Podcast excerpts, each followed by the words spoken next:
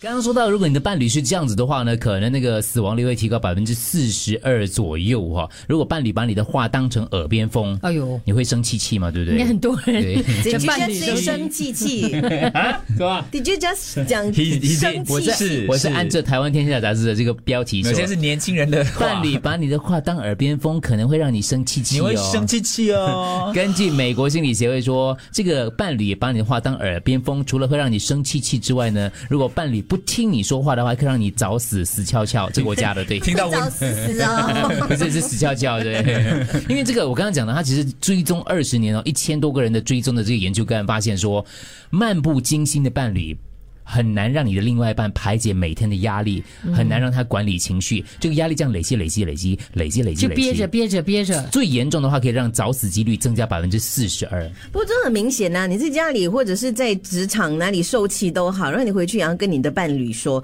可是他不但没有帮你减轻压力，他还不理你，是不是气上加气气？对，对本来只是气气而已的，可是他这样会找死死 哦。他说其实其实是因为哈、压力来讲的话，其实会引发很多很多其他的问题。所以他说，比如说心脏疾病啊、呃癌症啊、肺病啊、意外啊、肝硬化、自杀这些所谓的这个慢性而长期的压力，跟这六种刚刚讲的死因都是有直接关系的。就是不快乐啊。可是如果我的伴侣很喜欢喵喵喵的话，他真的每次喵我都受不了那。是另外一种死法，这个研究 没有。 比四十二百分之四十二少一点啊点啦，哦对少一点，可能四十一啦。哦所以他们说，那些觉得自己无法面对每天压力，不是我压力很大，每天无法面对每天压力，其实很多时候都是因为你过去十年没有感受到你的有伴侣关注你的人。对，所以如果你感受不到呃伴侣关注的话呢，你就会啊压力很大，然后就那刚刚讲到六种病就会来了咯。嗯，所以是跟你的寿命是有很大的关系的。对，不是，有些时候有压力的时候，因为我都是那种我会自己先把它吞到肚子里面去，然后看自己可以不可以解决。如果真的没办法解决的时候呢，我就会跟我的另一半分享，然后我就在那边跟他讲啊、哭啊，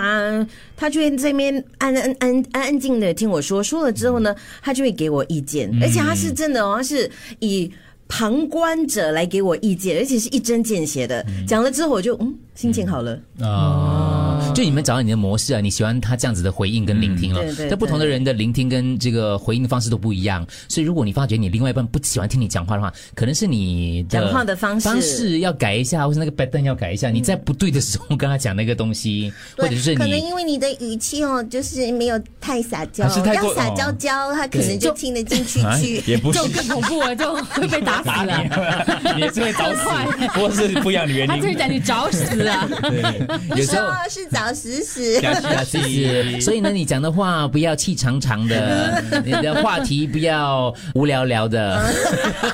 所以我终于明白为什么这个狗狗啊命都不长嗯 啊了，因为它每次听主人去上上上上上上上上啊，这个研究没有说听的人会不会死哦，他 只是说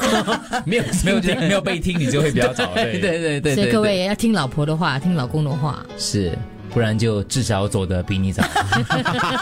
刚好这首歌来了，对，除非你有心呐、啊不要生气气哦。OK 嗯